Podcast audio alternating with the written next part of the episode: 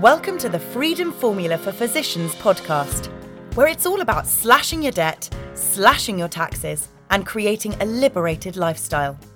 And now, your host, who met his wife while training for the 400 metres in Seattle and is eating gluten free whilst lusting after bread, Dave Denniston.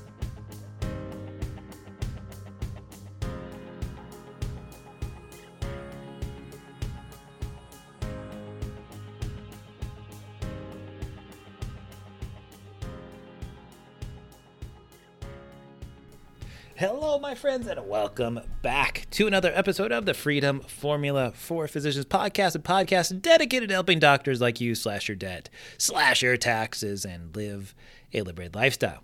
Well, once again, I am pulling another episode out of our vaults, one that we have stripped the audio back when when uh, I was a bit younger than I am today.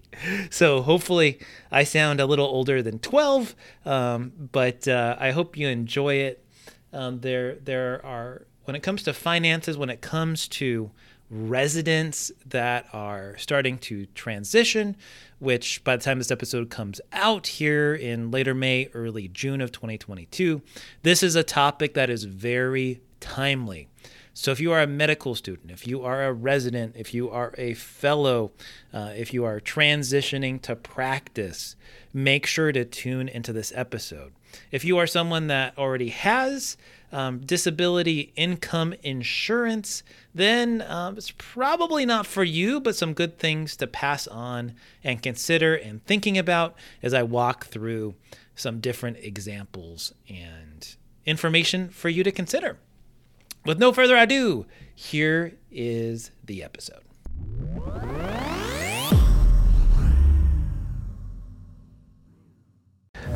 Welcome. My name is Dave Denniston with the Capital Advisory Group.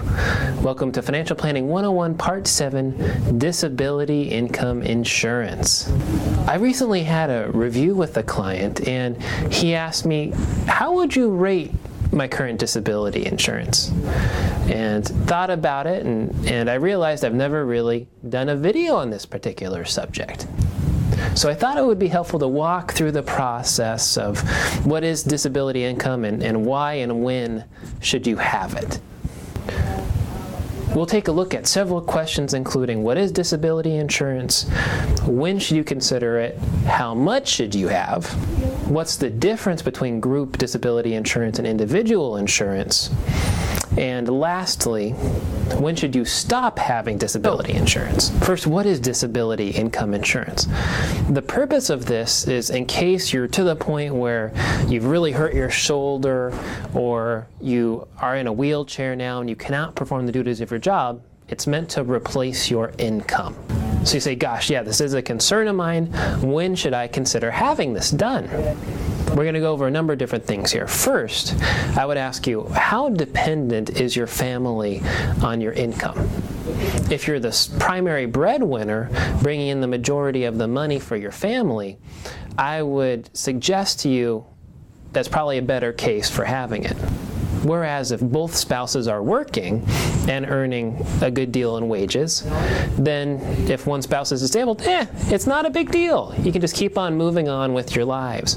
It wouldn't affect you as badly. Secondly, what's your debt load look like? If you have a significant number of loans and debts, when you're disabled, unless you are permanently disabled, you're probably not going to receive much in the way of, of help. The Social Security Administration says if you are totally disabled, yes, they will help. You can get your debt load erased, particularly student debt. But if you're not, then here you're going to be carrying on a large debt load that you can't really service because you don't have the income to. And third, I would also point to how long do you have to retirement? So what's what's your risk of being disabled? And hopefully, as you're 10 to 15 years into your working career, the need for disability income should be less because you have a smaller time horizon. And at that particular point, where you're 10 to 15 years down the line, let's say you have a disability income policy, it might be time to think about getting a cheaper one because now you don't need as much insurance. Make sure that besides your 401k and other tax deferred savings kind of vehicles, that you are consistently saving in what we call a non qualified fund. Think of this as your rainy day fund or money you can step back on. The more that you have, the less that you have to worry about having a disability income policy because you have the money, you're becoming self insured. Once you generally have over $150,000 and more or more of non-qualified accounts plus your 401k, this is probably getting to the level that you don't need to have the disability insurance as much. It's all based upon living expenses. So if I'm assuming your living expenses are $60,000 or less, $150,000, that's two years or more. I consider you at least partially self. Now, a lot of people have asked, well, if I have group policy, why would I need to consider individual policy? Please see the next slide, which is a chart on some of the differences and why a person might want to consider an individual policy in addition to, or perhaps instead of, a group policy. And now for a commercial break. Well, my friends, you may have heard me talking about all kinds of interesting investments the last few years. And now we've been talking stocks, bonds, mutual funds, and all kinds of traditional investments. But maybe, just maybe, you are curious in learning more about investing in land and what it is like to run a land business. Well, it would be my honor and pleasure to speak with you, guide you, direct you, and coach you through how I do the land business step by step, piece by piece, to create maybe uh, something like what I've been able to do. If you have any questions, feel free to schedule a time with me 30 minutes totally free with a strategy session. Call Robbie at 612 284 2409. Again, call us directly 612 284 2409. We look forward to talking to you soon. And now, back to the show.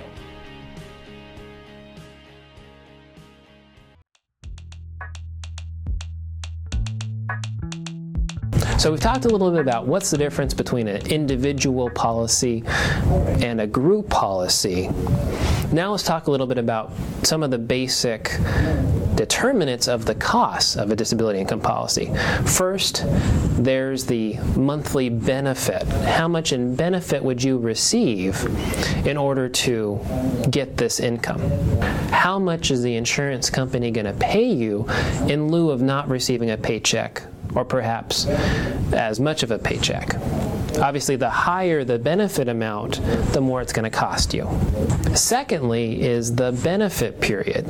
Is the benefit period two years, or five years, or 10, or until age 65? The longer the period, the more expensive the insurance policy is going to be.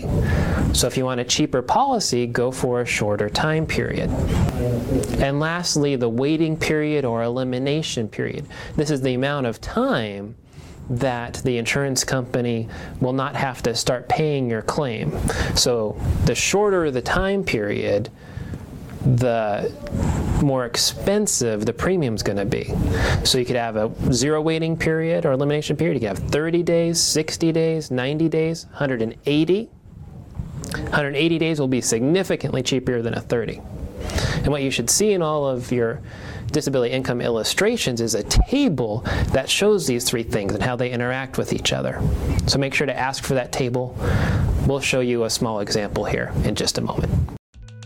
Now, lastly, there's a lot of bells and whistles, we call them riders, that you can add on to your disability income policies. They range from things like own occupation, residual, disability, cost of living adjustments, guaranteed insurability, to many, many more. And we're not going to go through all of these riders right now today, but just know everything you add on adds an extra cost. Each rider that you take off could subtract from the cost. And there are several things that I suggest people take a look at. If you are in a specialized profession, maybe you're a physician and you have use of your hands is something important in doing surgery, and there's nothing else that you could do that could earn you a similar income, a rider like own occupation is a great thing to have. Whereas I suggest something like a residual disability benefit, which essentially doubles it in case you are completely disabled, uh, is more infrequently used on a percentage basis. So it's just adding to the cost of the policy. So if you want the cheapest possible policy, that's a rider you may not want to have. So overall, make sure you understand what riders are being added on, what's the costs, which ones are really necessary versus ones that are nice additions, but you're probably not as likely to use in the case of a partial disability or uh, mostly disabled. So overall, we've covered a lot about disability insurance. We've just touched the surface on a number of these concepts, but wanted to give you a few things and knowing what it is, when you might want to consider it, and of course, if you have any questions, please feel free to contact me. Thank you once again for joining me. I'm Dave Denniston. Thank you, my friends, so much for listening to the last podcast. I am pleased to announce that I am now a completely independent financial advisor, where to the point now I can really integrate my financial planning practice with this podcast. If you might be looking for help, if you have found any of our information here interesting or relevant and you're looking for a second opinion, I am making myself available for 30 minute strategy sessions. And if you want to arrange a time to meet with me to discuss your situation and see if we might be a good fit for one another, I'd like you to call our office and speak with Kyla. Our phone number is 612 284 2409. Again, that's 612 284 2409. And I look forward to helping you with your financial situation. And now for some lovely legal disclosures required by our lawyer friends. Investment advice is only offered in jurisdictions where Centurion Financial Strategies LLC, Centurion is appropriately registered or exempt from registration. Our Form ADV Part 2 brochure can be obtained free of charge at adviserinfo.sec.gov by searching for our firm name or its unique CRD number, which is 316454. This podcast is not a solicitation to provide advisory services in any jurisdiction in which we are not appropriately registered or excluded. The information, statements, and opinions contained in this podcast have been obtained from or are based on information obtained from sources which we believe to be reliable, but we do not warrant or guarantee the timeliness or accuracy of such information. This podcast is intended for informational purposes only and should not be construed as personalized investment, tax, or legal advice. Opinions expressed by any guest are their own opinions and do not necessarily reflect the firm's views. You should carefully consider your own financial circumstances and needs prior to making any investment in securities or purchasing any insurance products. As always, past performance is not indicative of future results. Investing in securities or really anything else involves the risk of loss.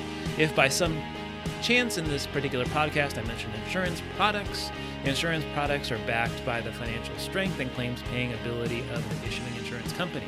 They may be subject to restrictions, limitations, and early withdrawal fees which vary by issuer. You should always consider the charges, risks, expenses, and investment objective of any insurance products before entering a contract. And that, my friends, wraps it up. Wish you all the best. Feel free to contact us with any info at www.daviddeniston.com. Thank you so much and have a good one. Bye bye.